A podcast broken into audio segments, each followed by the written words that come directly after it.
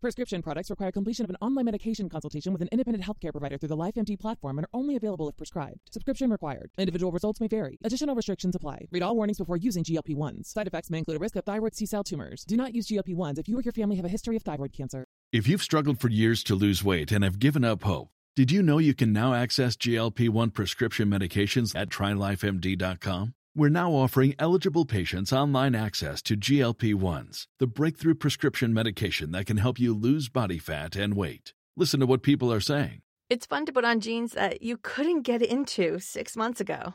Every morning, I look forward to getting on the scale. For anybody who's struggling with their weight, it's a godsend.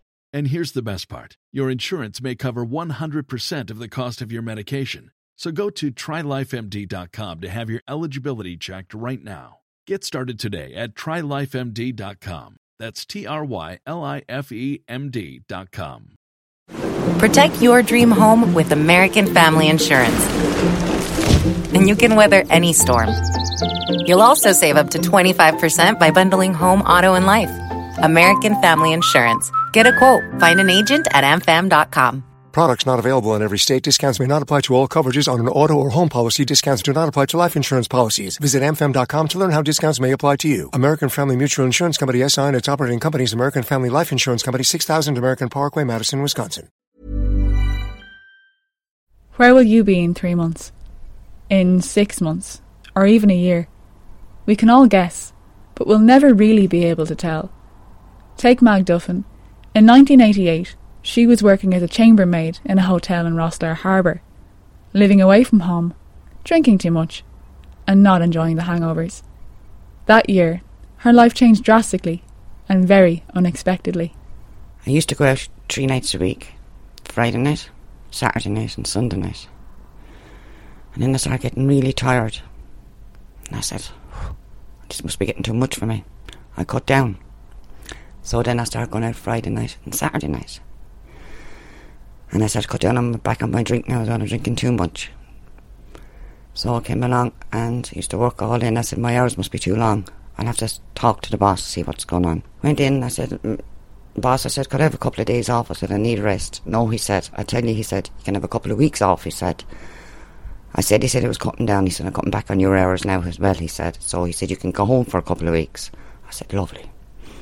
Came home and I was here only for a couple of days and he rang next door neighbour of mine and said he wanted to speak to me. So I went up to the phone and rang and I said, What's up? He said, We had to come back to work, he said. I need you back here, he said. You can't have that week. Things are after picking up, he said now. We have a couples coming in, he said, and we have bookings for weddings. I said, Right, I'll go. Packed up my stuff and I went. And I was there then for a couple of months and things started going bad then again. And I said, I can't put up with this. I said, There's something seriously wrong with me. And I left it. I said, the only thing I can do is leave it. And I was going to buy for ages and ages, for years. I was five year down the harbour and I was about five year going with this chap. I said, I have to leave it. I can't take this anymore. And I said it to my mother and she said, look, she said, take a couple of months off, she said, and we'll see how you are then. And I was still tired. I had no pains. My clothes were hanging off of me. And she said, you look run down. She said, go down to the doctor. So I went down to a doctor, checked me out. No, he said, there's nothing wrong with you, he said. "Uh, You're just overworked, he said, that's all, he said. And he said, you're underweight. Overworked and underweight, she left her job. But she wasn't going to spend her time off lying around the house. She'd be expected to do some work. Oh, I came home and was working away at home, cleaning here and there. And my father said to me, Maggie said, I can't get the tractor to start. I said, Can you not? He said, No. You'll be able to do me a favour, he said. Be able to sow me some turnips. Of course I will, I said. Sure, that won't be that hard. And there's a little bit of land beside the railway. And he always calls it his little plot. So that's where he wanted to sow his turnips. Now he said, I'll have to hook you up, he said, like an ass. An ass, I said. Yeah, he said. I'm going to Spansy, he said. I'm going to get the plough, he said, and put a rope around it, he said. I'm going to put the rope, he said, around your waist, he said. And you're going to run up and down, he said, them drills.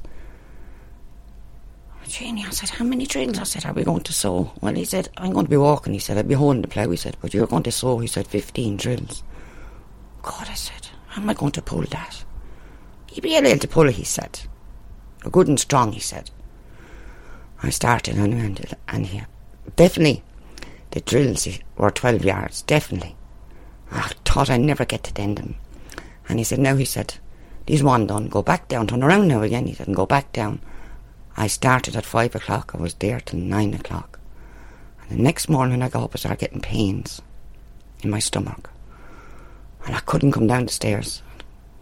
And I called my mother, and she came up to me. She said, I said, I get a pain in my stomach. I said, it's terrible.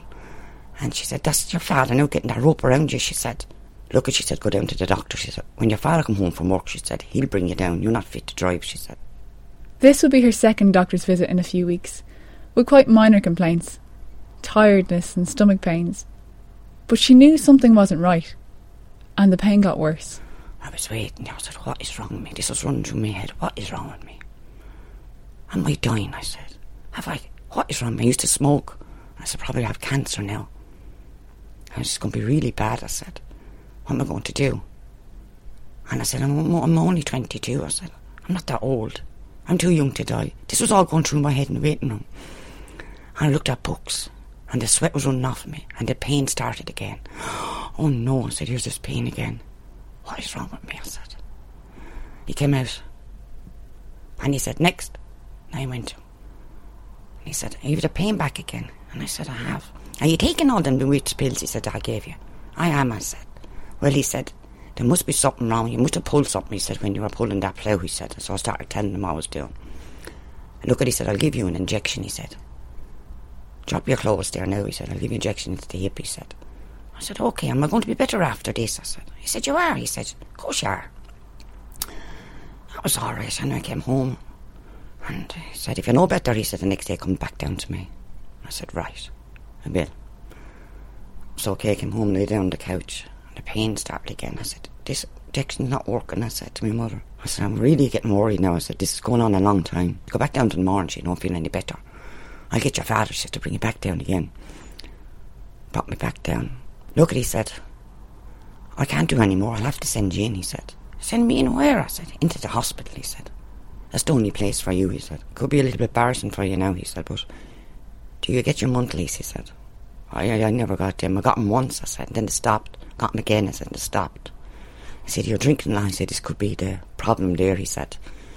The mother, he said, want to have a look at that, he said, when they go in. He said, look, he said, I'm only sending in for a precaution. He said, that's all, he said, and you've nothing to worry about.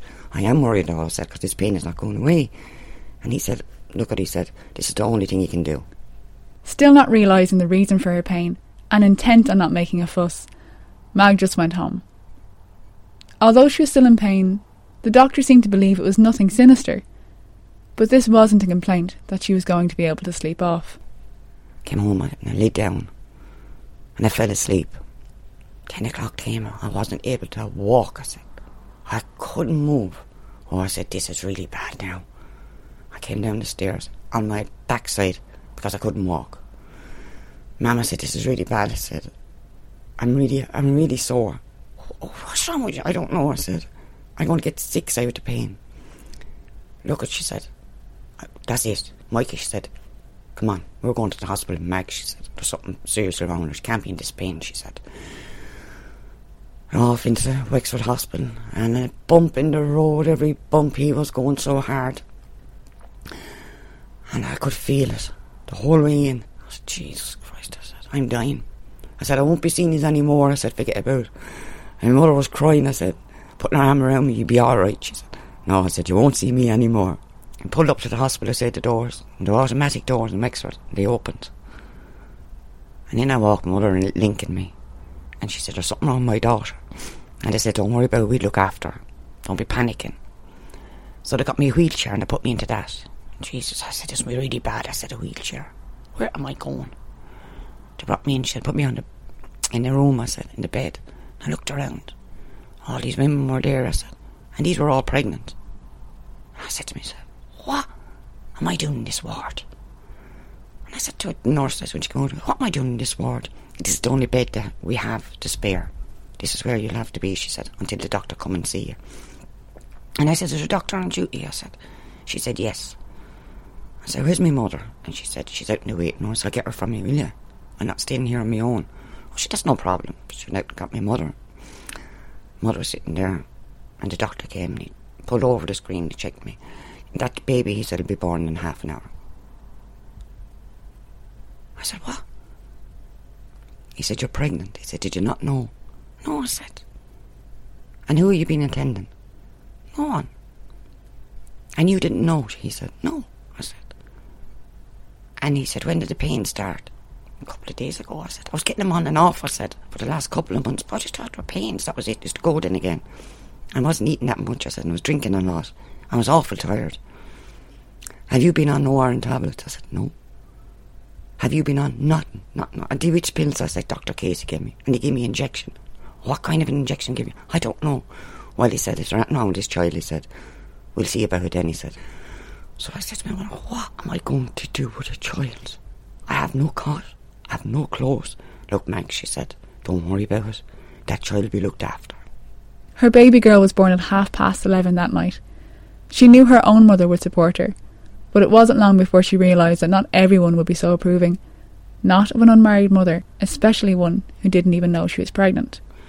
And the nurse came in to me and she said, Now, there's a social welfare officer going to come in to see you in the morning. And they'll have questions to ask. Oh no, I said. She came in, she said to me, Are you keeping this child? I said, Yes. How are you going to rear it? I'll rear it somewhere, I said. I'll get work. Who's going to look after? I said, My mother. No, I don't think. She said, You're fit. She'll look after this child. I think you should put this child up for adoption. There's a lot of parents out there. There's a lot of mothers and fathers out there that are looking for children. And I think you should give that child up. But she said, She's mine. But she said, You didn't know you're pregnant. No, so I didn't. And that's my business anyway, I said. I got really mad. I said, You're trying to take my child off me. She said, Yes, I can do it. She said, This is what happens, she said. People like you, she said, having children, she said, and shouldn't have them. And this is half the country the way it is. As you may have guessed, that social worker wasn't about to take Mag's baby away. Or should I say, she wasn't about to take me away. After all, she had the support of her family. She just had to tell the rest of them. She was most worried about explaining the situation to her younger brother and sister.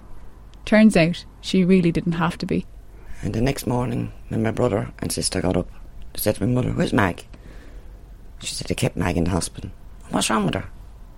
She had appendix. And a couple of days um, when I came home with my baby, they said, Where'd you get that? I thought you had appendix. I said, No, I was having a baby. And the doctor didn't know. And I said, No. That's awful, they said. And then just life went on after that.